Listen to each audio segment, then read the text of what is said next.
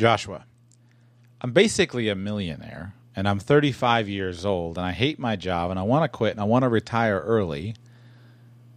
And I can't figure out whether I can or not. And everyone's giving me a different answer, including the financial advisors. Please help. Episode 55.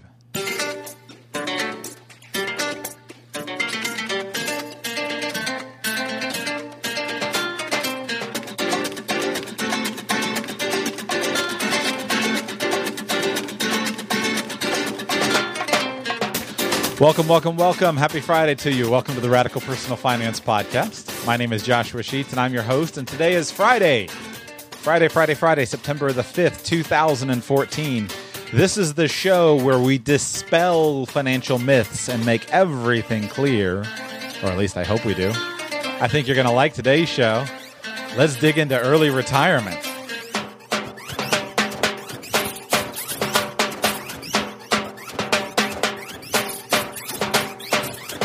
Is it possible to make everything clear with uh, financial stuff and with early retirement? Maybe that's a little bit uh, that's a little bit of a big goal, a little bit audacious. But hey, as many people say, we need big, hairy, audacious goals. And my big, hairy, audacious goal for today is to develop an amazing show for you to answer a very confused and sincere listener's question. This listener is named John, and John sent me an email. And he actually sent me several emails. We had a little bit of correspondence, and I'm going to read to you the, his email. And I want you to think about how you would encourage John if you were me, I guess, or you encouraging John in some way. I've edited this slightly uh, the, the, to combine a couple of little bit of information and make it uh, and just a couple of things with some of the back and forth. But this is basically the email. It is true to original content. I've just pulled together a couple things and edited it slightly. Joshua, I'm a podcast listener with questions.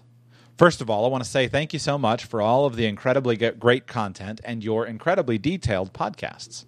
I have recommended your show to all of my friends with financial independence goals. I listen to a ton of podcasts, and I'm very disappointed it took me so long to find yours. I've listened to as many podcasts of yours that I can with my limited time. I have an eight month old boy. I am currently listening to the episode about lowering your financial goals. This one really caught my eye as I see it as my number one issue. I very well may be financially independent now, but my bigger than necessary goals could be the only thing keeping me at a job that I hate. My wife and I have a net worth approaching a million dollars, including our average and paid off house in Pittsburgh and our three older, modest cars. We have $820,000 not including our house. We've accrued this from decent savings habits all of our lives and decent wages that increased in the last few years. I make about $110,000 as a base salary, with a bonus of about $10,000 per year. My wife makes about $95 or maybe $98,000, but she has taken a 20% pay cut in the past few months to have a four day work week. However, a good portion of that money that we have possibly up to two thirds, is tied up in retirement accounts that would have a penalty if we began drawing out from them early. I'm 35 now, and I'm hoping that my wife and I can retire by 40 or before. I'm getting very mixed answers about whether this is possible depending on who I ask, including financial advisors. I think the big thing missing from those I speak to is that they think we want to early retire at 40 and then draw down from the savings we have until I'm dead at 80. Instead, I'd like to instead live off of the interest. Using the 4% rule, which is just a rough estimate for a conservative portfolio return rate, as I understand, we would need $1.5 million to have $60,000 of annual income, which is what my family currently spends each year, which includes childcare. I don't plan to sit on my butt in retirement. I already have multiple projects in the works that could bear fruit if I had time to dedicate to them, but I'd like to make sure our current lifestyle is covered first. Previously, I wanted a huge amount of money rolling in each year, similar to our current earnings of around $200,000. But we looked into it and we only spend about $60,000 with childcare, and we increase our net worth about $100,000 per year or at least in the last few years, as the markets have done well, we've done that. So, do you think I can retire now? Or at least by the age of 40? Is there anything else, or maybe a lot of other stuff, that I need to consider? Am I way off base with my thinking that this is possible? I'd like to say that my long commute and my job cost me a lot of money, as many people point out to me, but I really don't think it costs me a lot because I don't wear suits and I'd probably drive around a lot even if I didn't have a long commute. I only mention that because people often talk about how much less life costs without a job but I don't see it in my case. Thanks so much in advance for any advice you can give. I really trust your opinion and look forward to any thoughts you have. And again, thanks so much for the value you provide on the podcast. John. So I got this email and I got it on my phone. I had a minute to respond while I was standing in line somewhere. So I sent him back uh, some quick questions to clarify a couple of points. I'm going to read those questions and his answers to you. First of all, John, do you track your expenses? Yes, my wife and I use Mint. She is more fast fastidious about accurately assigning the expenses to proper categories than me. I do an okay job, but not perfect. My Mint account has some issues because things are not imported correctly, but overall, yes, we track expenses, and 90% of them are tracked on my wife's Mint account.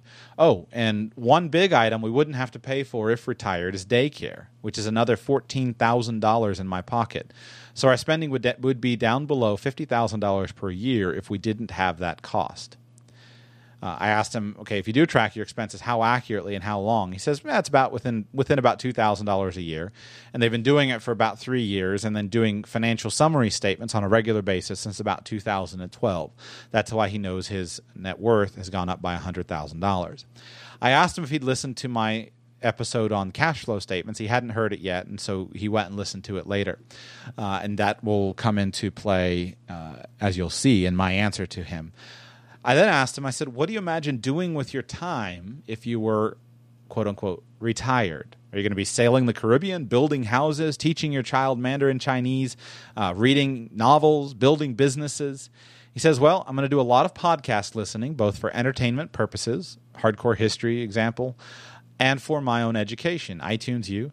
I want to start a blog on a topic I've been interested in for a while.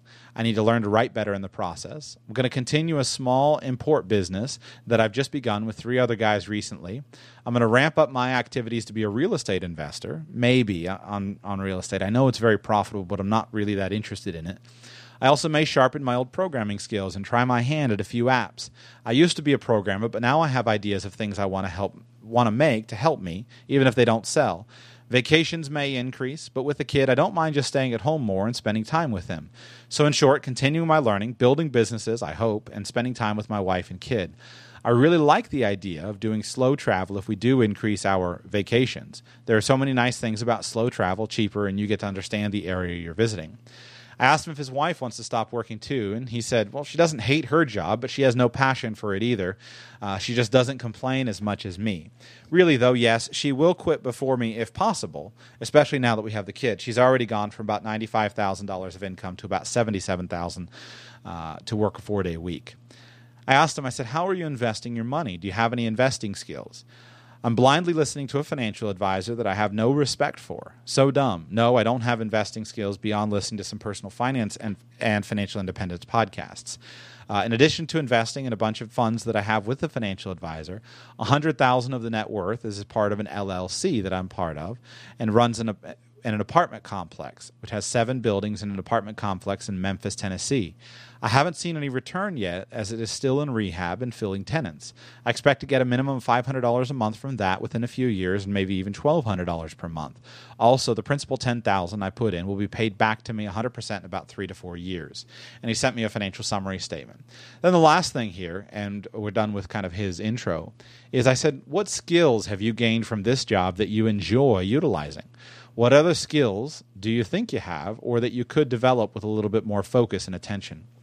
And he says, I work in transit, specifically on city metro systems, to install large scale signaling systems all over the world. Well, it used to be all over the world, but my current company is in U.S. cities since they have a regional model.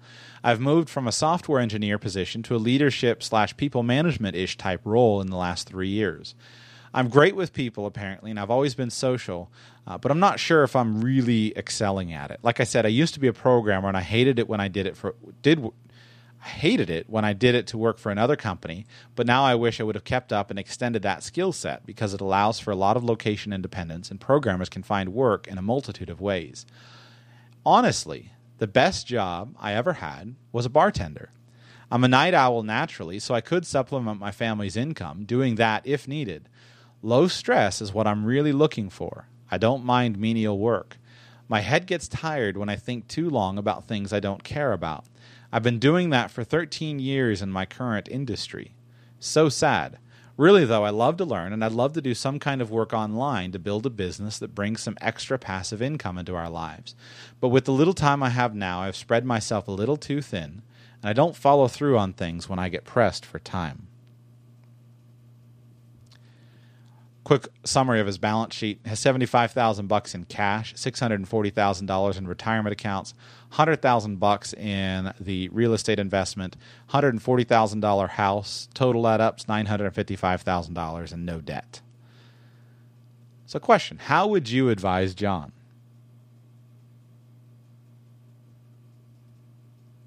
What would you say to him? I think it's a fascinating question, and I'm going to give you my answers. But one of the things that I'm going to do, specifically as an answer to you, John, and also again for, for the audience, is I'm not going to specifically tell you, here's what you need to do. I can't do that. This is an entertainment radio show, and I can't give you specific personal financial advice. But I can talk you through how I would think it through, and that's the key that's lacking here. So I'm going to talk you through some specific feedback to some of the things that you wrote and then I'm going to walk through. I'm going to. I made up five scenarios for you, uh, right off the top of my head, of five ways that you can retire right now without a dime more in the in the in in savings. And you'll see as I walk through those five plans how I run the numbers. And you'll see how every bit of everything I've talked about on this show up till now works together you'll see how investing skill and knowledge of tax law and business principles and the ability to run a financial calculator and goal setting, how all of this stuff works together. But before we get to that, a couple of comments. First of all, I would encourage you, John, you need to define very clearly what you want. And I know that's tough. And I don't think any of us, we, you know, even those of us who think about it constantly, I don't think any of us can really define extremely clearly exactly what we want. Uh, because it's changing and it's developing as time goes on. But the clearer you can be, the better it will be. Now, as an engineer, use an engineering metaphor. If you were given the, the instructions of you know, here's the product. Let's here, let's say you're designing a transit system. We sort of kind of want a transit system that's somewhat, you know, somewhat effective. And uh, okay, I can't make a transit system metaphor work.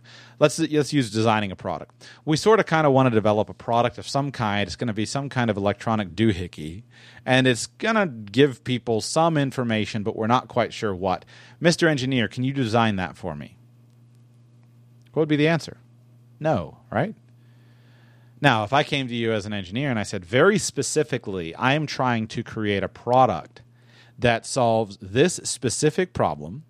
Here are the parameters for what I consider to be success and failure if this if this uh, product is able to solve them.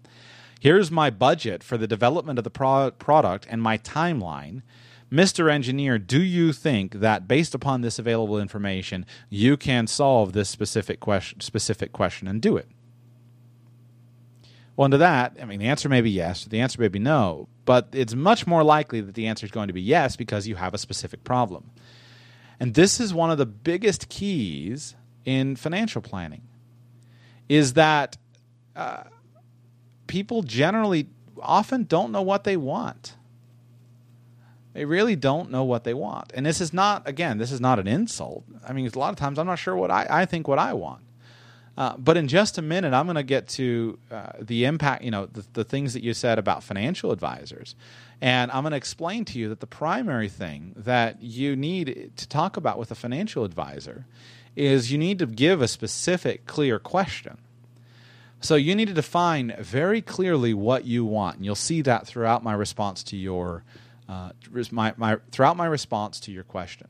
And this is the same for all of us. All of us need to keep trying to more cl- to clarify, clarify, clarify, clarify what we want in every area of life. And then we can figure out what the path is to get there. You've presented me, first off, with a false dichotomy. And I want to point it out to you because I think it's very important to recognize it. Quote, I very well may be financially independent now, but my bigger than necessary goals could be the only thing keeping me at a job that I hate. You don't necessarily have to keep working a job that you hate to hit your bigger than necessary goals. Very simply, you could find or create a job that you love that will allow you to hit your bigger than necessary goals. And this is often the problem with financial planning. It's not one necessarily or the other. It's not, your only two choices are not I either keep working this soul sucking job that I have for the next 30 years until I'm 65 years old, or I retire early right now. Now, I recognize that in an email communication with me, you can't say all of that. And if I were to tell you that in person, you would say, Yeah, I know that. I know that. But I just pointed out because the biggest impediment to creative thinking is that we get locked into an either or we get locked into thinking there's only one way or two ways that I can solve my problem. And the reality, there's probably about 38 different paths that could become up that you could come up with. You need to decide what's more important to you. Is it more important to you to be retired, or is it more important to you to find a job that you love? Is it more important to you to be retired now on a lower income, or is it more important to you to hit that higher income? Now, the good news is that it, your your your choice, as even as you said in your answer, is probably not fully retired. I can't think of a single early retiree that's fully retired, especially the ones that write about it online and talk about it online and do this stuff online. I can't think of it. Can't think of them. I mean, you name me the you name me the financial blogger, or you name me the uh, the podcaster, or anything. It's hard to think of one that's, that's completely retired. Now, do they exist? They probably do, but just recognize that most of them are not retired. So the the dichotomy is not necessarily I have to do this job that I hate or I have to keep working. You asked me, you said, "Do you think I'd be able to retire now or by 40 at least?" Quote, "I'm 35 now and I was hoping my wife and I can retire by 40 or before." Well, my answer is it depends on what you mean by retire and it depends on the numbers. So to you, what does retirement mean? And why the age of 40? And this is why you're getting such mixed up answers from financial advisors. Quote, I'm getting very mixed answers about whether this is possible depending on who I ask, including financial advisors. I think the big thing missing from those who I speak with is that they think we want to retire early at 40 and then draw down from the savings we have until I'm dead at 80. Instead, I'd like to instead live off of the interest. So, one quick point uh, you're probably not going to be dead at 80. You're probably going to be alive at 95.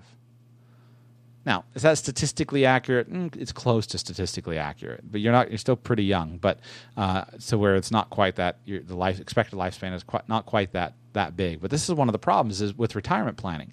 If I have to make a financial plan work till the age of 80, or if I have to make a financial plan work till the age of 95, there's a big difference in that.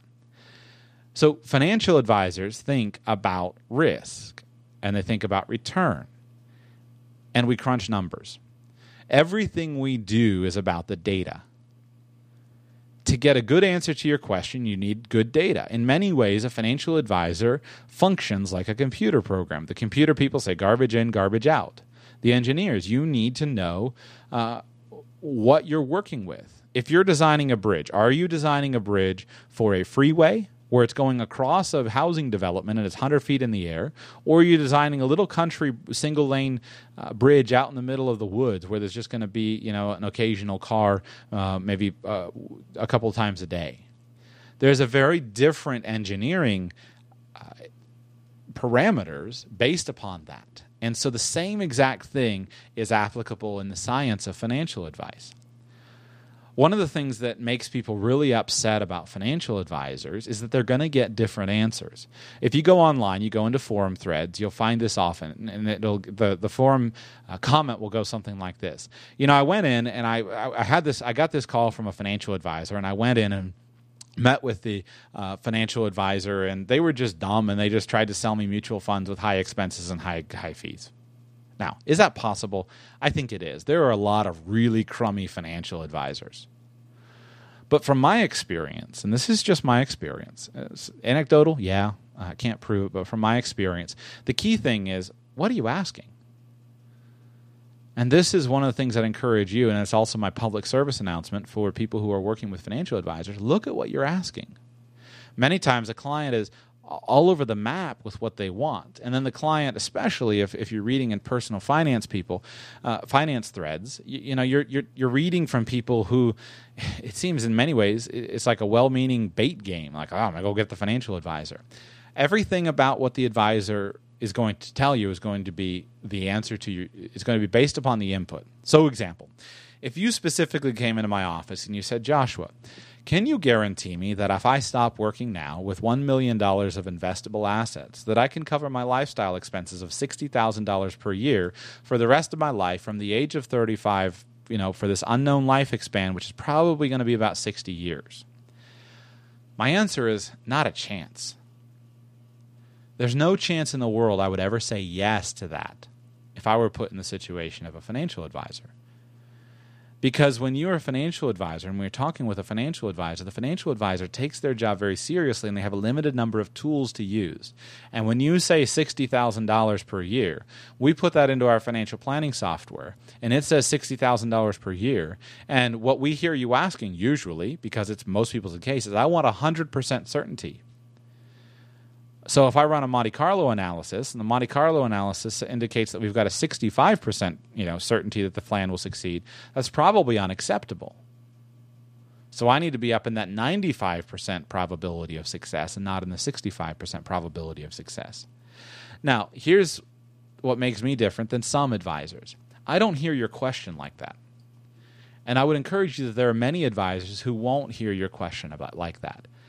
So I hear your question as this Joshua, help me think through all of my goals and everything that I've got and my entire situation, and help me figure out a plan to achieve my goals. That's how I hear the question. And that's what I assume you're asking me. And this is the same whether you're an in person client or not. And I've gotten really good results working with clients because I think that way. But most people don't. So um, specifically on the on the advisor thing, and then we'll go on. You need an advisor that's competent in the area that you're talking about. The term financial advisor is a very large term that doesn't really mean anything. This is the problem. What is a financial advisor? A financial advisor could be a budget coach, someone to help you sit down and coach you to get out of debt. A financial advisor could be an entertainment personality, someone like me making an entertainment uh, podcast. Uh, a financial advisor could be uh, a mortgage consultant helping you to get the best deal on your mortgage. A financial advisor could be a portfolio manager, someone who you're going to charge with managing a, a, portfolio of investments. A financial advisor could be a trust advisor or a trustee, a corporate trustee. A financial advisor could be an insurance agent. So you get the point. All of these are financial advisors. And so you got to be careful that you're working with an advisor who's competent in the area that you're asking them questions. If you need life insurance, a brand new life insurance agent with any major company, MetLife, ING, New York Life, you know, uh, Northwestern Mutual, any good brand new life insurance agent can competently sit down with you help you to calculate and understand the amount of life insurance that you want and explain to you your various policy options. That financial advisor, however, can't craft a retirement plan that's going to allow you to retire at 35 and maintain money for the rest of your life.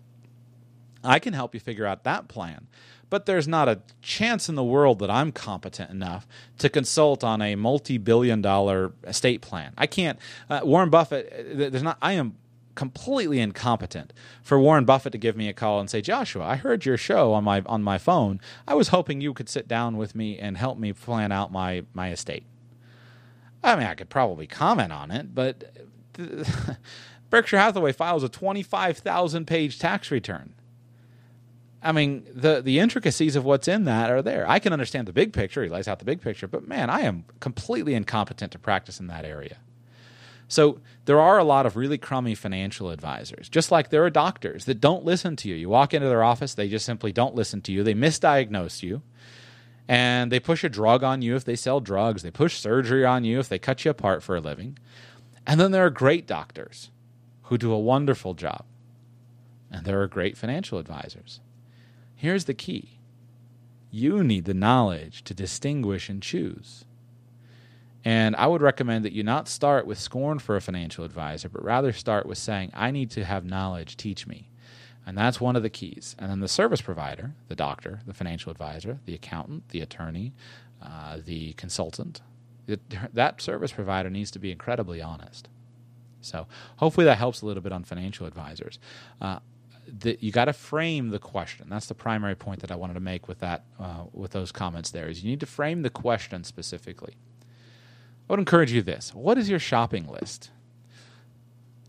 did a show recently. I don't remember which episode, but I talked to I talked about like oh it was that episode. Your your plans are your the one you you referenced that what is um, your financial goals are too big. So my question is, what is your shopping list? You said quote previously I wanted a huge amount of money rolling in each year, similar to our current earnings of around two hundred thousand dollars. But we looked into it and we only spend about sixty thousand dollars with child care, and we increase our net worth by about hundred thousand dollars per year. At least in the few years past years with the market doing well. Uh, you mentioned in some of your comments that I didn't read uh, just a moment ago, you mentioned college for your son. Uh, do you need to shop for a private $100,000 uh, tuition bill? I mean, I can show you. I'm doing a show soon. I promise. I've been threatening it soon, but I've got a lot of other stuff in front. I'll do a show on how to get an accredited college degree for four thousand bucks total. It's available today. So if your shopping list of what you're going to provide for your son is a four thousand dollar degree versus a hundred thousand dollar degree, that's a big difference. So build your shopping list out and think uh, very specifically, and try to make time with uh, with your spouse, and try to make time for what you want, what's on your shopping list. You said, "quote I don't plan to sit on my butt in retirement." I already have multiple projects in the works that could bear fruit if I had the time to dedicate to them, but I'd like to make sure our current lifestyle is covered first your lifestyle is already covered. You've just been simply by your spouse working. And you have a lot of savings to cover your lifestyle for a period of time. So, in a moment, I'm going to lay out my five plans for you of how I would think through this. And I'm going to use that to illustrate a bunch of different uh, points to you but your lifestyle is already covered. So you need to spend some more time just making clear that what lifestyle are we trying to cover, and does lifestyle include your spouse at home? Well, now we've got a different situation, or your spouse working. There's a bunch of different things that you can that you can that you can do. Three more comments, and we're going to plans. Number one, you need to know your cash flow statement, and you need to do it the way that I laid it out because of the importance of some of the expenses that are currently being provided for you as your as part of your group expenses. The reason why I don't like Mint except as a starting point for people to start from and the reason why I say you need to create an actual proper cash flow statement is because you need to account for your group expenses, your group group benefits, and you need to account for your tax expenses. And you need to lay out your cash flow statement the way that I talked about it. Here's why. Let's assume you are married and you have a son. Let's assume that you have hmm, call it four hundred dollars a month being deducted from your uh, from your uh, paycheck for your health insurance plan. But the chances are that if your company is providing for some of that, chances are that your company is probably in the situation where they may be paying hmm, $1,200 a month. If you leave, you need to be able to shop and say, How am I going to cover my health insurance expense? And it's not going to be cheap. Now, if you choose to cut your expenses, now maybe we go buy an Obamacare plan off the health insurance exchange, cut your income down. Now all of a sudden you get you can get your subsidies up, and maybe you can get it for cheaper than 400 or maybe that number is 1200. But until you actually have that on your cash flow statement, you won't have it as a to-do list of something you need to research. If you look at your tax tax expense and you calculate what your tax expense would be working right now at $200,000 of household income versus what it would be if you were on a road trip uh, uh, on a road trip because that's one of my five. You're on a road trip and you're working at a campground and you're bartending, you know, here and there uh, at special events. Well, if you get rid of your fifty thousand dollars of tax expense, but you still can cover your lifestyle off your investment income, that's a major, major benefit. So that's why you need to do the cash flow statements the re- the way that I I teach to do them instead of just with Mint. Mint is a good starting point, but it needs to go on from there. Uh, you don't have an accurate understanding of the 4% rule. Uh, and that's okay. Most financial advisors don't have an accurate understanding of the 4% rule. And most people that write articles on the internet about you know the 4% rule probably have a less than accurate understanding of the 4% rule. And I'm not even sure that I have an entirely accurate of the 4% rule. I've read the study and I've read a bunch of some of the other studies, but even still, uh, like it's you gotta you gotta keep working on it. So here's what you said: "quote Using the four percent rule, which is just a rough estimate for a conservative portfolio return rate, as I understand, we would need one and a half million dollars to have sixty thousand dollars per year, which is what my family currently spends per year, including childcare. That's incorrect."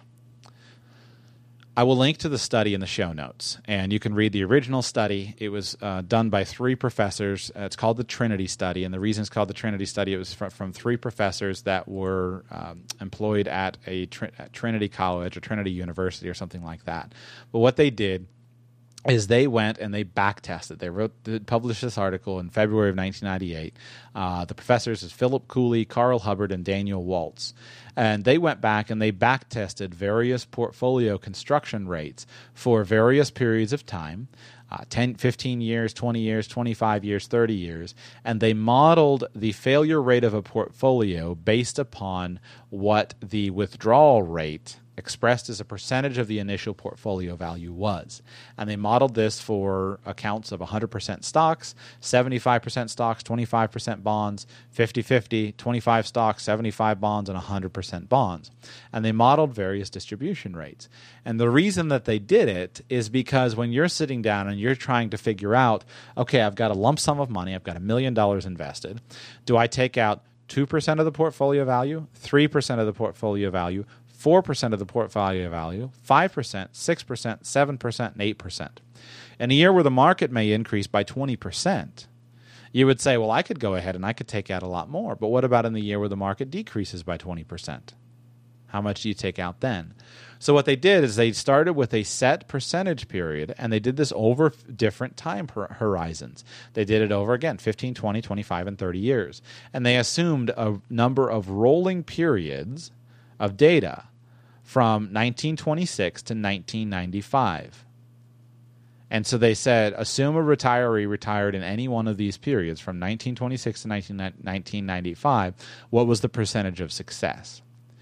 So what they, what the data, that, the results that came out of it, is that it seemed like a distribution rate of about three to four percent was a fairly safe distribution rate at the 30 year time horizon if the portfolio construction were I don't remember off the top of my head with if either were a, uh, something like a 70 the 75 25 uh, portfolio that it had uh, here I'm looking at the data. Okay so the so the 4% withdrawal rate from the portfolio that was 75% stocks and 25% bond it had 100% success in 15 20 25 and and 30 years uh, and so that was where the, about the, the 4% rate, uh, the 4% number came from.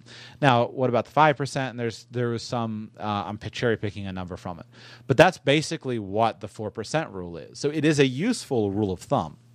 Uh, but there are a lot of issues with it. Number one, this is a back, this is a back-looking analysis. And this is the problem with all data in the stock market that's a fairly long period of time, 1926 to 1995. Uh, and I'm, by the way, I'm just referencing the original study. I'm not referencing the updated study. But that's a fairly long rate of time. But that's all backward looking. Do you have any con- confidence that, or, or guarantee that the next hundred years are going to be like the last hundred years? Is it possible? It is. Is it likely? Eh, maybe. Uh, probably. Maybe. Are there reasons why it could be dramatically different? Absolutely the 4% rule is just simply a useful rule of thumb, and, this, and it's got problems a mile wide. And I'm going to quit there. Uh, I'm not going any deeper into it. Uh, so it's a good rule of thumb, and I'm going to use it today, even in answering your question. But don't put everything on the 4% rule. And the 4% rule is not a conservative portfolio return rate. Here's why um, here's why it's here's what the problem is with that. So if you you could you could estimate the for, that your portfolio is going to return a conservative portfolio return rate at four percent, uh, but if you have a four percent nominal return, it's called a nominal return when you have your portfolio grows in value by four percent each year. What inf- what's the real rate of return when you factor in inflation? One percent because if you have a 3% inflation rate, you have a 1% real rate of return. Well, now what does your portfolio do when you adjust it for that 1% real rate of return? Not much. So if you if you were saying I want a four percent real return, then you have to have four percent plus your inflation rate. And this would bring you up to a seven to eight percent return, and that's not a rough estimate for a conservative portfolio return rate, at least not when using a balanced portfolio of publicly traded securities. So, um, just be aware of that. Uh, also, you asked a good question. I'm going to cover it in just a minute. How to get your money out of retirement accounts. Uh, however, quote, a good portion, possibly up to two thirds of that, is tied up in retirement accounts that would have a penalty if we began drawing them out early. Uh, the two things to research for you, you can get it out. Uh, the two ways to do it that I'm aware of right now, uh, well, actually, three ways. Number one, take it out, pay the penalty. Uh, number two, do a Roth conversion ladder. And number three, use the rules of IRS code section 72T and have a series of substantially equal payments for your life expectancy, and we'll cover those in just a minute. So let's talk about how I would think through this situation. Uh, and I made up five plans right off the top of my head, and I and I, to show you all the variables that you could uh, factor into your financial plan. And you'll notice that there, I, the five is an arbitrary number. I just said I'll make a list of five, and so I made a list of five. Okay, so here are five financial plans that I made up right off the top of my head, and all five of them work for you to retire today.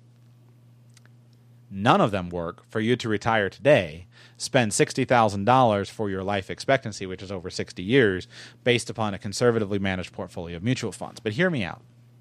Okay, so plan number one, by the way, and again, uh, I'm using these to, to kind of get your creative juices flowing and show you how all the stuff that I've talked about so far works together. Number one, you quit working, your wife continues working, and you stay at home with your kids. She, you know, you said she would like to come home with the kids, but let's just assume she doesn't hate her job as much as you do. You despise your job. You quit.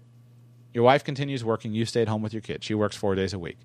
You guys spend $50,000 a year your wife makes 95 and i took and i said 60 and i'm assuming you're at home so you can cut out the 14 grand of uh, of uh, child care expenses to you could actually go from 60,000 current expenses to 46 that 40 yeah 46,000 of current expenses. Let's just say you spend 50 grand. Your wife earns $95,000 okay so i guess i have to go going back to a 5 day um, work week. She goes back to a 5 day work week and she earns $95,000 you have $640,000 in your retirement account. Let's assume your real estate investment in the apartment complex in Memphis goes belly up and you're swindled out of all your money, just for the sake of this example. I don't think that'll happen, hopefully not, but let's say you have $640,000. So you'll keep your $75,000 of cash just either in reserve or you use it to fund your side projects that you are doing for fun.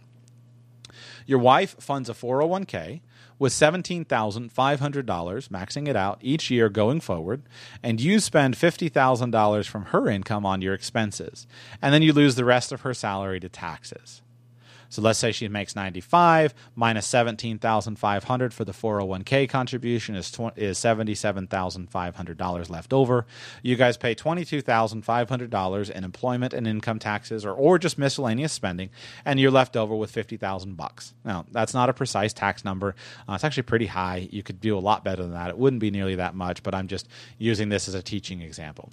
So let's use the 4% rule and solve for how long it would take to achieve a lump sum of $5 million. And the reason I chose the $5 million is because that's the number that you said you would want to solve for at a 4% rule.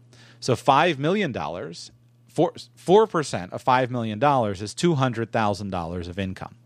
So if you had a $5 million portfolio, you would be able to take a $200,000 distribution from that. Now, for the sake of simplicity, let's ignore the necessary inflation calculations. So here's what you need to do punch this into a financial calculator. Punch in future value, $5 million. $5 million future value. Present value, $640,000. Put that in as a negative number to get your calculator to work properly.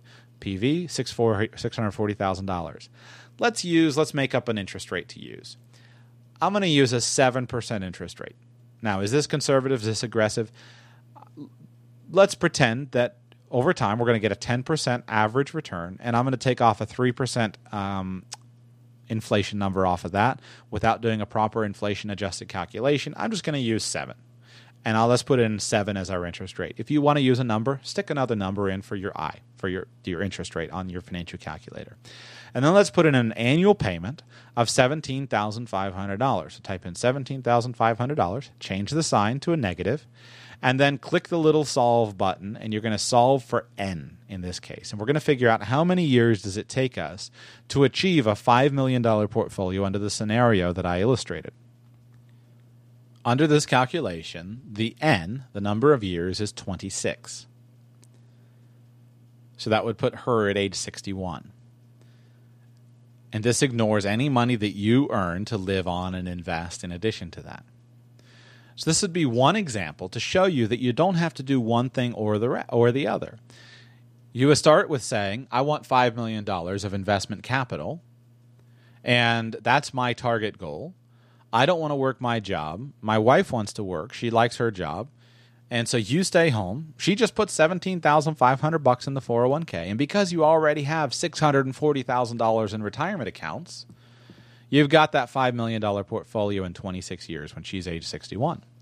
Now, I, I ignored in that example uh, your real estate, and I ignored uh, your the equity in your house. So is that a good thing or a bad thing? I, I, don't know. Just showing you how some numbers can work. It's not either or. So that's scenario one. You quit working, your wife continues working, you stay at home with the kids, you guys spend 50 grand and you still wind up with your 5 million bucks. It takes you 26 years though.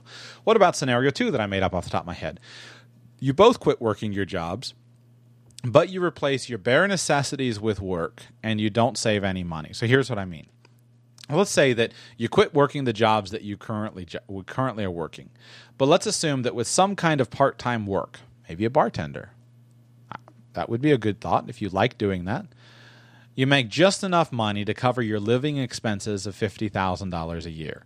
And you simply decide to become comfortable with the fact that you don't need to accumulate more money for retirement other than what you have and let it grow over time. And by retirement, I'm talking about a traditional traditional age 65 type retirement.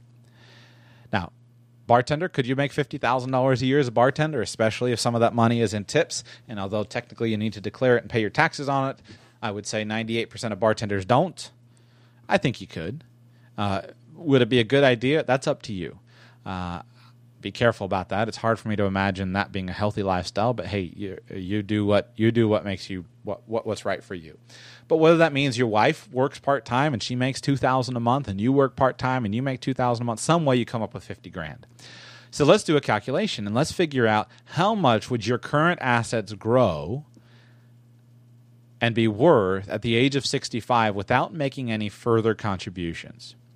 So let's mix up my numbers a little bit. Let's assume now that we're going to use your $815,000 in investable assets.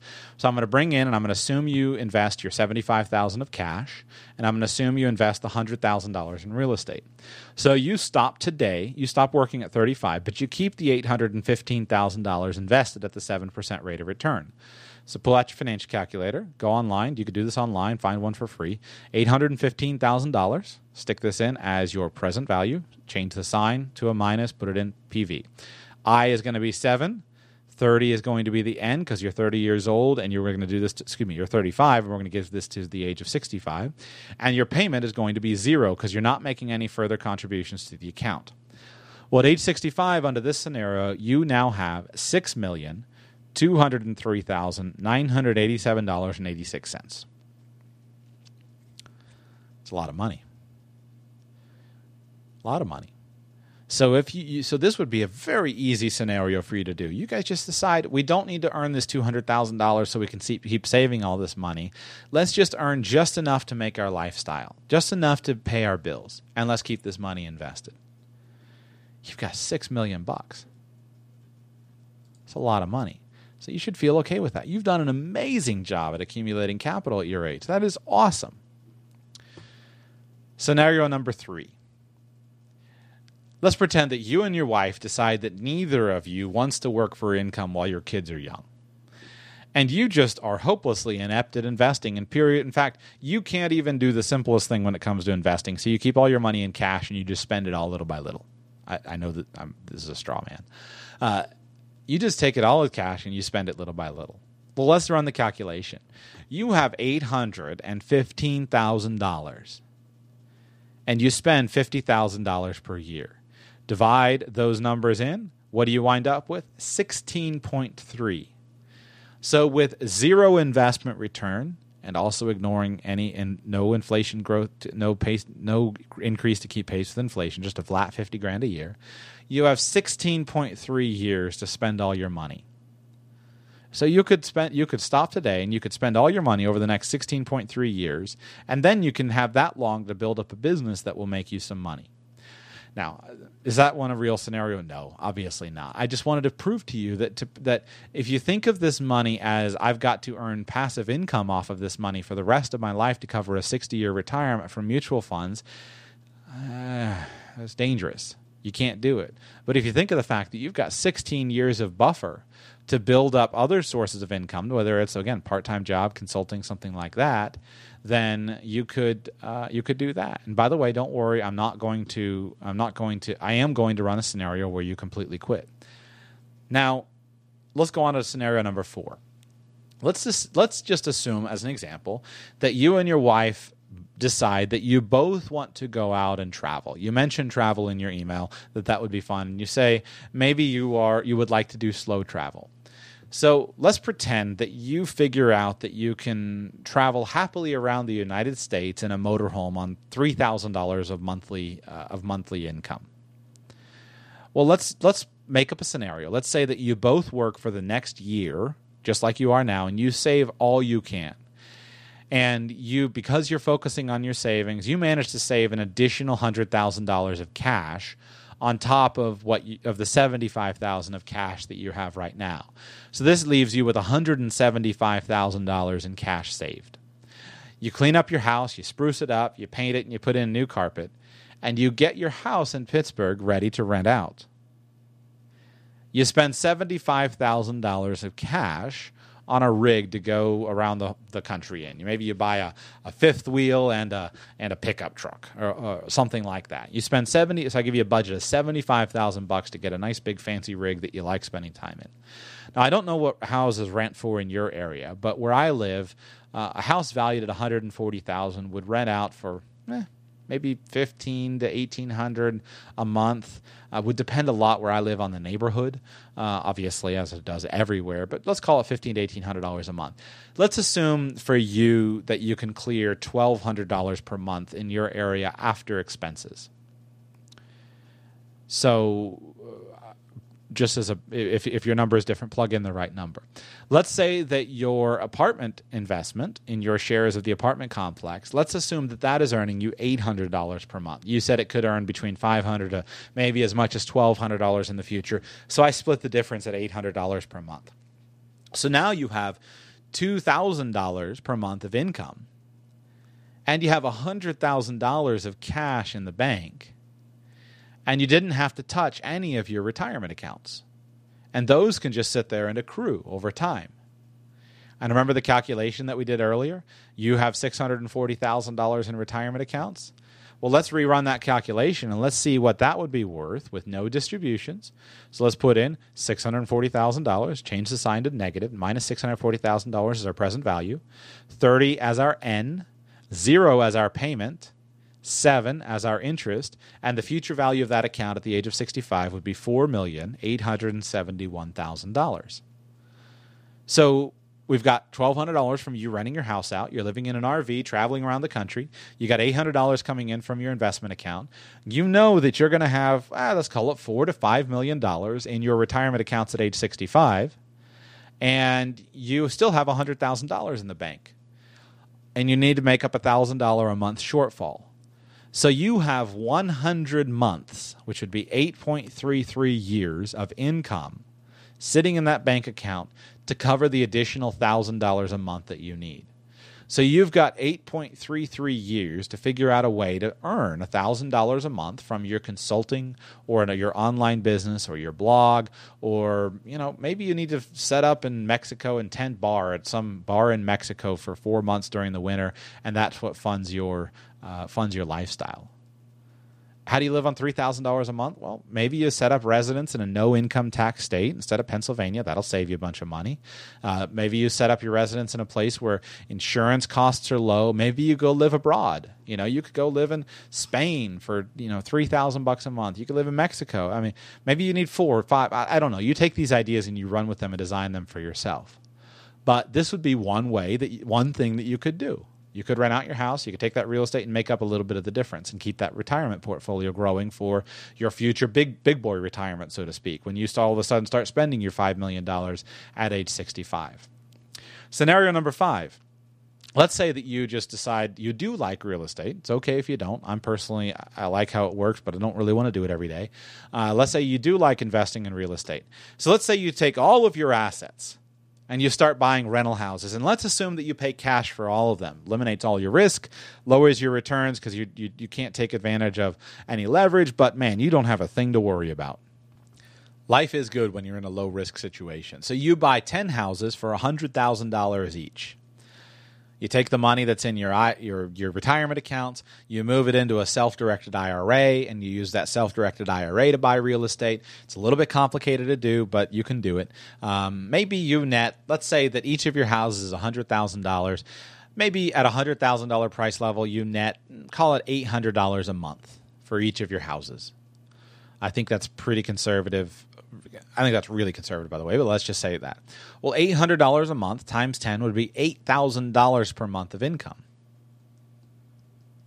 $8,000 of monthly income times 12 would be $96,000. So now, under that magic, you know, uh, the magic hat that I just waved there, you now have $96,000 of income on a portfolio of rental properties that's going to be paying you income for the rest of your life, and maybe the portfolio would grow, and uh, you know you can live on fifty, and you can save another forty thousand dollars a year. Now, is that accurate or realistic? I, I don't know. You got to research your, your market. Every market is different. There are markets at which that would be low, and there are markets at which, which that would be high. I'm just trying to get you uh, uh, thinking about it. Now, obviously, some of that money is stuck in an IRA because you have a self directed IRA, so you have to get it out.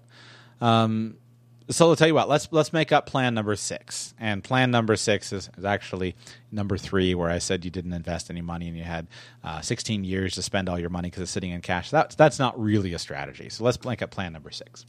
So let's say you retire now, today, and you plan on withdrawing four percent of your portfolio from mutual funds, and you are okay with cutting your expenses to that level today and you don't worry about any future earnings or projects. You don't worry about any future money that you can that you can have come in. Now, is the 4% going to last you for 60 years? I'd be uncomfortable with that. Um, but I think you've got enough of a margin of safety of the fact that you do have future earnings and you do have future projects. So let's just go through as a thought experience, as a, excuse me, as a thought experiment, uh, and let's let's just play and see how this would let's see how this would happen. So let's assume that we're going to use all your money now. We're going to roll your real estate money back into mutual funds, and we're going to use this 4% rule. And so now you've got $815,000 of investment capital, and you're living in a paid off house. So let's assume that you're going to live on 4% of your asset base. Well, $815,000 times 4%, that equals $32,600 annually. So you're currently spending sixty thousand dollars, but fourteen thousand of that. So we got to live on that money. You're spending sixteen thousand, but fourteen of that is childcare. So you fire and you fire your nanny, so that drops you down to forty six thousand dollars of expenses. What else could we do? Well, you got three cars, and so maybe because of the fact that you and your wife are both at home, maybe you can live on one car. My wife and I do. We have one car. It's the best thing that ever happened. I hate dealing with car repairs and fixing them and changing the oil and the stupid wiper blades. So having one is great. If I could have zero, I would. Uh, I haven't figured that one out yet. I'm still working on it. But so let's say you sell two of your cars, which probably conservatively let's say it drops out $6,000 of annual expenses, whether that's between car insurance, car repairs, fuel. It's hard for me to imagine that operating a vehicle is much less than $250 a month when you count in all expenses. It's much less than $250 a month when you count in just insurance and maybe gas. But let's just say that cuts out $500 a month of expenses. You know, neither of you has a commute. You don't need those two cars. You you you can drop the insurance on your third car down to, you know, 4,000 miles a year. Well, that cuts $6,000 out of your budget. So now we're down to forty thousand dollars of spent expenses. Remember, we started with your sixty. I dropped off your nanny and five and six thousand dollars of annual car expenses. We're down to forty grand. Uh, you well, you're both done working at this point, so maybe you could cut out. Let's say that we could lower your expenses and get rid of ten dollars of daily work expenses for each of you. Now, you said in your in your comment that you, it's really not a big deal for you. You don't eat out a lot. Uh, in, a, in, in a part of your email that I didn't read up front, you said you know I eat at Chipotle, not at uh, expensive places. But let's assume that whether it's your you know the the, the the seven dollar uh, burrito bowl at Chipotle, whether it's the cost of whatever clothing you need for work that you can't get at Goodwill, you know, you can't wear ripped jeans with paint spatters on them that you got out of the dumpster, whether it's the amortized amortized cost of the clothing, maybe any uh, convenience food or eating out that you and your wife do because you're just tired at the end of the day working the jobs that that drain you. You can maybe it's Kindle purchases that you make uh, because you don't have time to go to the library. Maybe it's accountant fees that you pay because you don't have time to do your own taxes, or investment advisor fees that you pay because you don't have time to learn about investing. Let's just assume that you can cut $10 a day out for each of you. $10 a day at 200 working days per year times two, that would be $4,000 of work related expenses.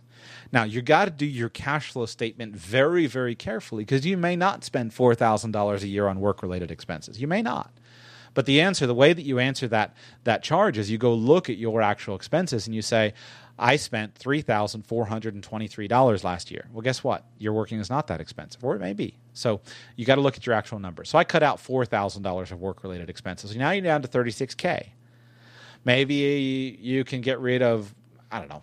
Let's you get rid of a cell phone. Uh, for for and you and your wife share a cell phone, and your bills are hundred bucks a month. So that saves you twelve hundred dollars a year. We're down to thirty-five thousand eight hundred dollars now. Well, I got to get you down to thirty-two thousand six hundred, and I'm, I'm thirty-two hundred dollars short. Uh, without knowing every detail of your budget, I, you know, I don't know. Where, I'm going to stop there. I, I don't know where to cut the thirty-two hundred, but there's probably somewhere you could cut it, or maybe there's not, and you don't want to cut it. So we just adjust our plan. So maybe the $46,000 of annual expenses assumes a flat spending number for the rest of our life, because that's what the 4% would, would, would say. And we're ignoring future Social Security income. So maybe I just need that $46,000 number off the portfolio from 35 to, to let's say 60 let's go to 65 or 67, whatever your full retirement age. Uh, let's say 65 for easy numbers. And then from 65 to 90, I can count on uh, 1500 2000 something like that of social security income. Well now let me tweak the portfolio. Or maybe we could address that and tweak our expectations and say you know what? I got an eight month old son. I'm going to spend more money now. We're active. And later i'm going to spend less money so right now i'm going to spend 40000 but later i'm going to be okay with dropping that to $2000 a month because i just don't want to work um, you know maybe you can uh, again, like I said, cut expenses. You can you can use the extra time that you have now to manage your investments or, or, or manage your own real estate and save those fees. Or maybe you just need to work and earn an extra thirty two hundred dollars. So whether that's building birdhouses in your garage and selling them at a flea, flea market, or you know giving speeches to engineers at how to make you know how to retire early based upon what you did. Uh, maybe you rent your house out in Pennsylvania for fifteen hundred dollars a month, and you move into a two bedroom condo somewhere in Texas or uh, in Maine or in uh, Seattle or, or, rural Pennsylvania for thousand dollars a month, and so now you've got an extra six thousand dollars of free annual cash flow from the difference there, and I, I hit my thirty two hundred dollar number. So hopefully that helps. I know I'm, I'm throwing a lot of information at you, but this is how uh, in my in my opinion, this is how you think. This is how you need to think. Is you need to figure out what plan works for me. And you once you recognize that you could do any or all of these plans, or you can mix and match and custom mix, dude, you got a million bucks. It's a lot of money. But I still, if you're sitting in my office and saying, I gotta live on this million dollars and I gotta cover the sixty thousand dollar income for the rest of my life, I'm saying, no, I can't guarantee it. I can't in good conscience face the risk of you sitting there and saying, ah, I don't have the money. This this this month, this year doesn't work. So if I were your financial advisor, I would say no. But that doesn't mean you can't retire. It just means you got to work on the plan you got to know what you want. You know, I don't maybe maybe the thought of living in an RV and traveling around the country is awesome and it's your life's dream. And maybe you say, that is the dumbest thing I've ever heard. I want to sit at home and play in my bedroom on my computer and, and model computer programs. I don't know. Maybe you want to go and pack your kid up and you guys want to go backpack in Inner Mongolia and you only and you need two thousand dollars a month. Like th- that's where uh, that's where you got to get into it, you know, with your with your advi- with a good planner, good a good good advisor, and, and kind of figure it out. Now, I want to answer your question as far as how to get money out of those retirement accounts, and then we're done. Uh, and I hope that this was helpful. I'm trying to have it was a fun it was a fun scenario for me to think through, and I'm hoping that the way that I'm answering it is is interesting and helpful to you. How do you get your money out of that account? Of your retirement accounts if you need it before 65. Like I said, there are th- there are really two major ways. There is a third way. The third way, let's just say it's way number 1. Way number 1, just take it out. Pay the penalty. You know, the reality is if you're doing the early retirement thing, your tax rate's probably lower. Uh, you pay a 10% excise penalty plus the tax rate. So 10% is probably less. Let's assume that you're in a 0 or 10 or you know, uh, let's say you're in a 10% bracket. Um, in retirement. So basically, your 10% excise tax plus your 10% effective eh, you know tax rate means you're in a 20% bracket. Well, guess what? You're probably in a higher than a 20% bracket. Uh, you know, burning $200,000. So uh, maybe that would be. I shouldn't have said 20% bracket. Uh, 20% effective rate. Uh, earning two hundred thousand dollars. So you could just take the money out and pay the penalty, and nothing wrong with that. Um, it's expensive, probably not a good idea. But guess what? You're a big boy; it's your money. If you want to do that, it's fine. Everyone who signed up for a four hundred oh one k and IRA, you should know the rules going in, and it's okay. I mean, it's not like I hate it when financial advisors, and I've done it, so I I don't like it how I've done it. Sit back and it's like tisk tisk tisk you know you can't take your money out you're going to pay the 10% fee now is it a good idea to go giving up 10% of your capital it's a horrible idea but you know what? It's your money. If you decide to do it, that's fine. You know, be, be a big boy, big girl. Um, just do it consciously. Uh, I hate hate to see it happen, but I understand. Um, I get it. Uh, the two major ways that you get it without incurring that penalty is a Roth IRA conversion ladder and then what's known as the 72T rule. So let's start with the Roth IRA conversion ladder. By the way, both of these you need to research both of these carefully because they are intricate, they're a little bit complicated, uh, they're actually kind of hard to do in practice. Mm, some people say they're easy. I'm not convinced. Uh, but you know, some people say they're easy. So a Roth IRA conversion ladder basically means this. What you do is in any year that you want to, you can convert funds from your IRA or 401k into a Roth IRA. And when you convert it, you go ahead and you recognize the income. So instead of the income being in deferral, you go ahead and recognize the income and you pay the tax. So you want to convert $30,000 out of your 401k or, or, your IRA and you want to convert that into a Roth IRA. So your taxable income in the year that you do that increases by $30,000. Now, be a good idea to do this in a year that you've stopped working because if you if you're earning two hundred thousand dollars now and you add thirty thousand dollars onto that, you're now getting taxed that additional thirty thousand dollars of income at the highest marginal bracket. So this is not a good plan if you're working and earning a high income. But if you're pursuing the early retirement plan, which is where you pull back from uh, you pull back from work at uh, you know, and let's say you go from two hundred thousand dollars of income to zero dollars of income, and you're spending money out of your savings account. Well, now you've got zero dollars of income, so you can pick up thirty thousand of of uh, thirty thousand of income from the transfer of the IRA to the Roth. And with your standard deduction and your personal exemptions and dependency exemptions, you're basically tax free, essentially. So not a lot of cost there. So you got to manage that and you got to calculate those numbers to figure out what works and, and, and, and what doesn't. So it'd be a good idea to, to, to do that in a year that you've, you've stopped working. Now, simplifying the Roth rules any money that you put into a Roth, because you have already paid income tax on it, you can take the contribution out of the Roth without any further excise tax penalty on the contribution. So if I put five grand in a Roth, and the account grows up to say 5500 at the end of the year and i need my five grand i can just pull my five grand out. As long as i leave the 500 in there uh, then that'll be fine. I can get the 500 after 59 and a half but i can just take the five grand out.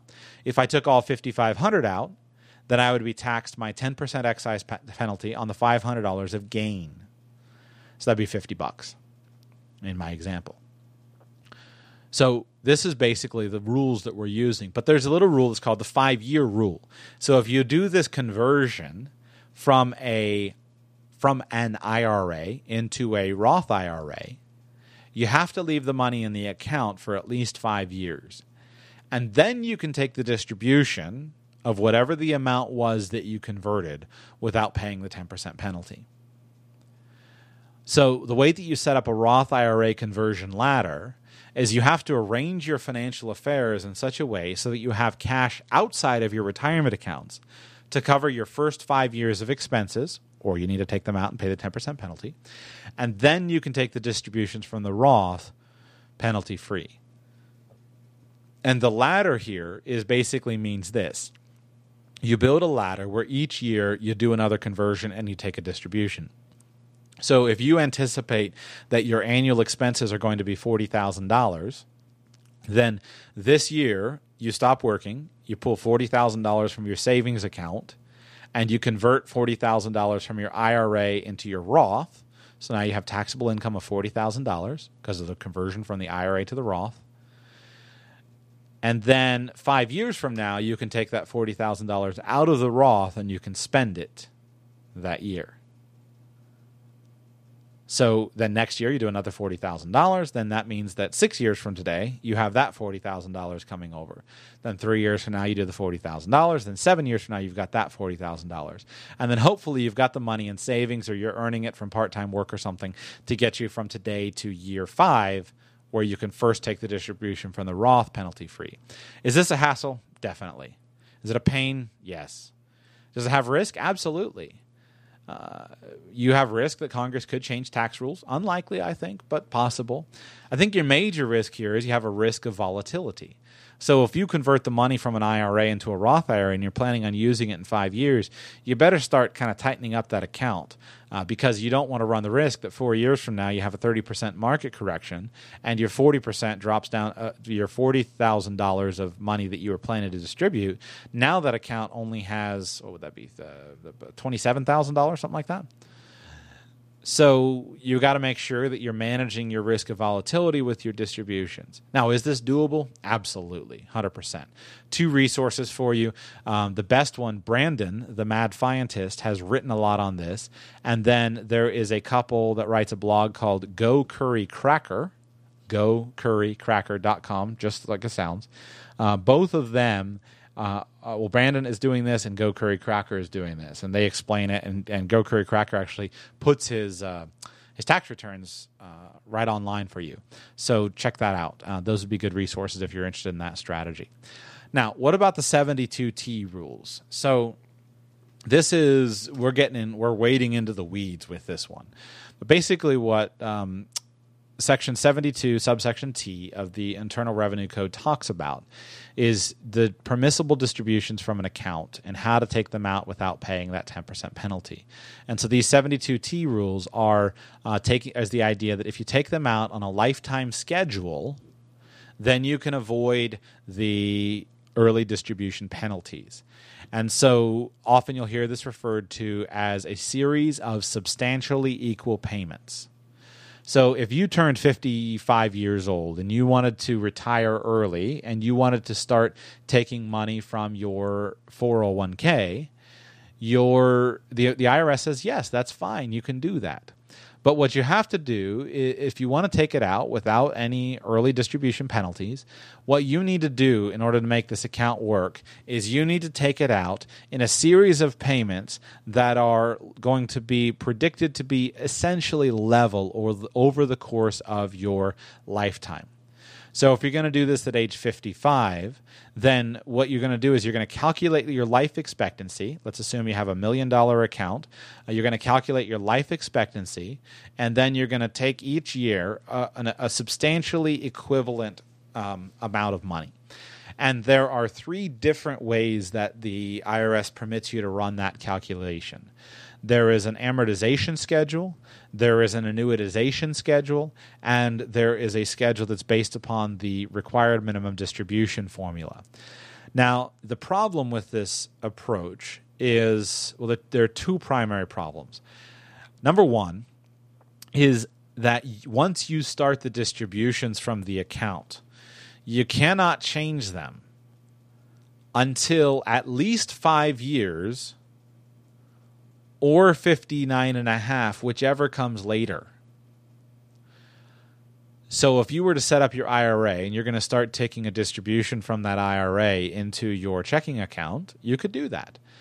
But you've got to be confident that exactly that same amount of money is going to come in every year from now on until the age of 59 and a half in your case because that would be longer than 5 years. If you did this at 57, you would have to do it up through 62. So you have to use the same method and you have to take the required distributions every year up until age 60, uh, 59 and a half. Well, I always, I always round that to 60. So let's call it 59 and a half. If you modify the payments in any way, then the 10% penalty is imposed retroactively all the way back to the first year of distribution. There's an exception if you die or are disabled. And then there is an exception if you make a one time change from the amortization or annuitization methods of distribution over to the required minimum distribution calculation method. So you can make those are two exceptions to it. But basically, I should I should just skip stuff like that uh, in my notes. But I, I like to be Mister Mister Complete.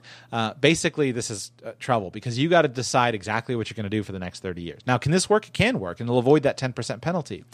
But the problem that you face with this approach is that let's say that you uh, take those distributions for 10 years and then you get a great job. Well, you can't. Um, uh, you can't, and you don't need the distributions anymore. You'd rather just have the money still working for it. You can't stop it. Now, the key here would, the way that you would get around that is you would set up different accounts with different amounts. That would be one way that you would get around that. But there's a bigger problem for early retirees you can't set those payments at a high enough rate usually to get your income amounts. So I went and calculated, and there will be a calculator in the show notes uh, to do a 72T calculation. I went and calculated using $815,000, uh, just for round numbers, for a 35 year old male and a 35 year old female spouse. And the maximum amount that you could take out under the 72T rules would be $26,298 because of your long remaining lifespan. So this is the other problem that you know confounds many people trying to use this approach is you are not able to get enough money out of the account to fund your lifestyle. But those are the two ways that you would do it. Is it workable? Absolutely, it's workable. You know, I ignored in my uh, in my answer to you. You know, we're not talking about investing in dividend paying stocks. You know, for example, that would be what you're actually trying to do when you're saying live off the interest. Is you're trying to live off of dividends. So maybe you could put together a portfolio of dividend paying stocks or a portfolio of maybe buy a mutual fund that was focused on dividend growth, and you could arrange your life to live on the uh, on the uh, the dividends from that maybe you could make a uh, by the way i did look, go just real quick as a quick proxy so you'd be interested. Uh, i went and checked i don't know i checked vanguard equity income fund. I didn't try to look around i was trying to see what is the yield for the vanguard equity income fund.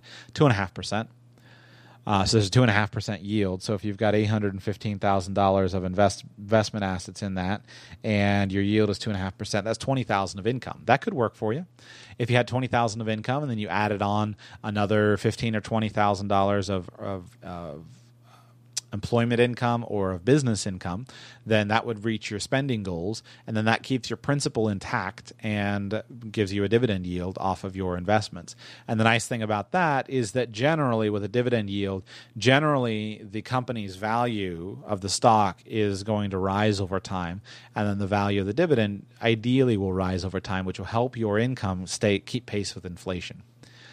Uh, I didn't talk about any private business investments. So uh, I didn't talk about uh, McDonald's franchise or a Chevrolet dealership or a Subway franchise or a, a, a, a Courtyard by Marriott franchise. I don't even know if you can buy those, but you know does that type of thing. I didn't talk about investing in a friend's business. I didn't talk about uh, real estate strategies with leverage. For example, maybe you could go out and you could take your hundred. Let's say you work for another year, you save a hundred grand, you got one hundred and seventy-five thousand dollars. Now you go out and you buy ten individual properties Uh, you put seventeen thousand five hundred dollars of down payment to on each of them, and you borrow all of the the remaining.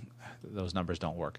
And you buy ten. You go out and you buy real estate. You borrow a million bucks, and you let your tenants pay it off over the next thirty years while you go travel the world and make money. I mean, there's a gazillion things that you could do. I didn't talk about strategies with annuities.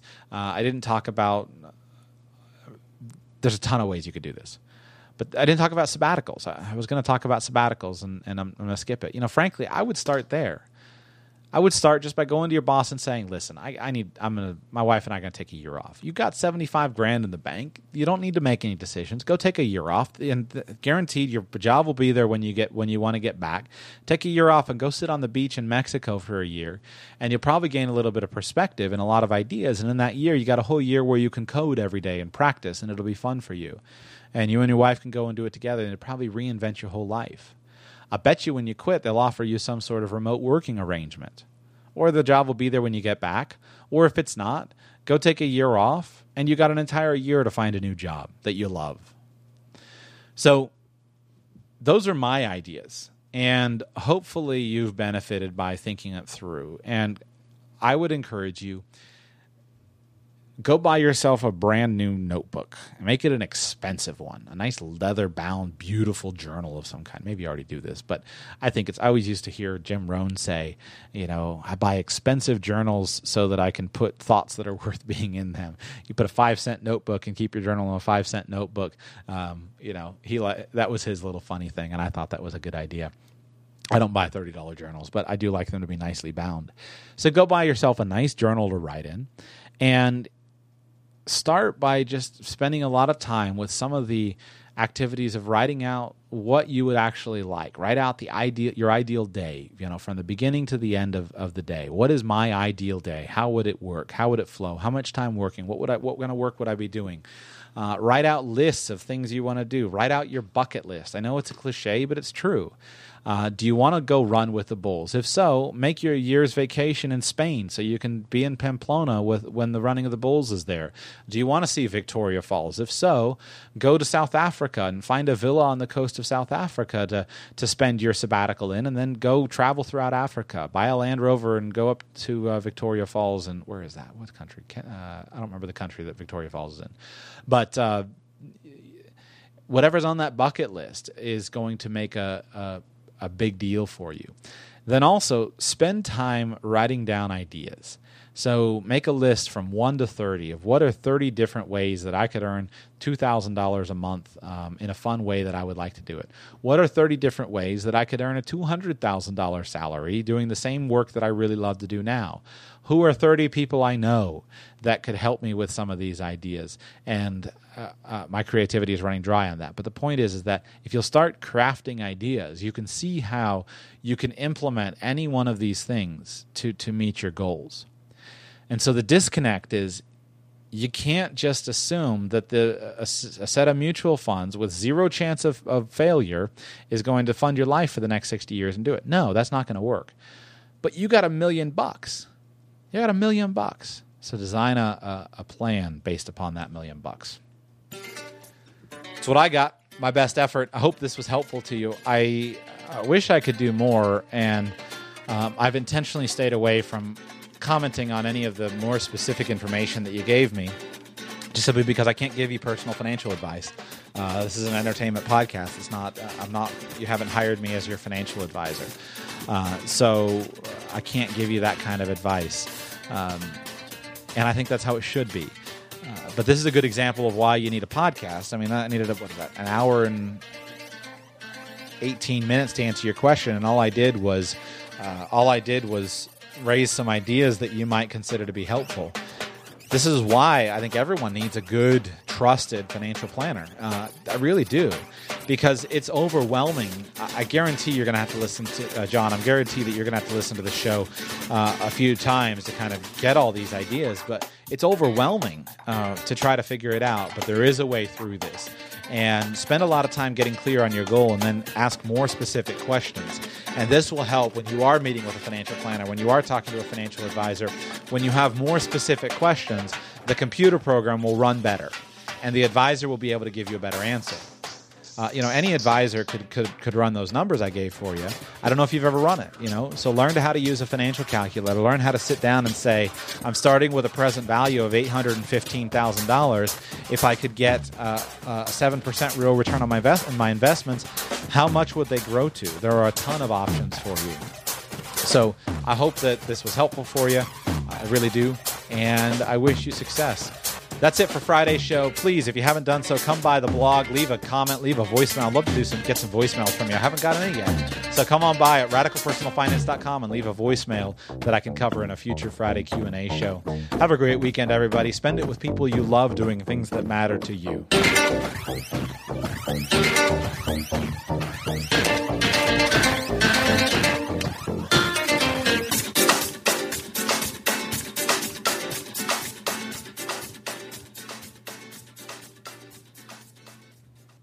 Thank you for listening to today's show. This show is intended to provide entertainment, education, and financial enlightenment. Your situation is unique, and I cannot deliver any actionable advice without knowing anything about your situation. Please develop a team of professional advisors and consult them because they are the ones who can understand your specific needs your specific goals, and provide specific answers to your questions. I've done my absolute best to be clear and accurate in today's show, but I'm one person and I make mistakes. If you spot a mistake in something I've said, please come by the show page and comment so that we can all learn together. Until tomorrow, thanks for being here.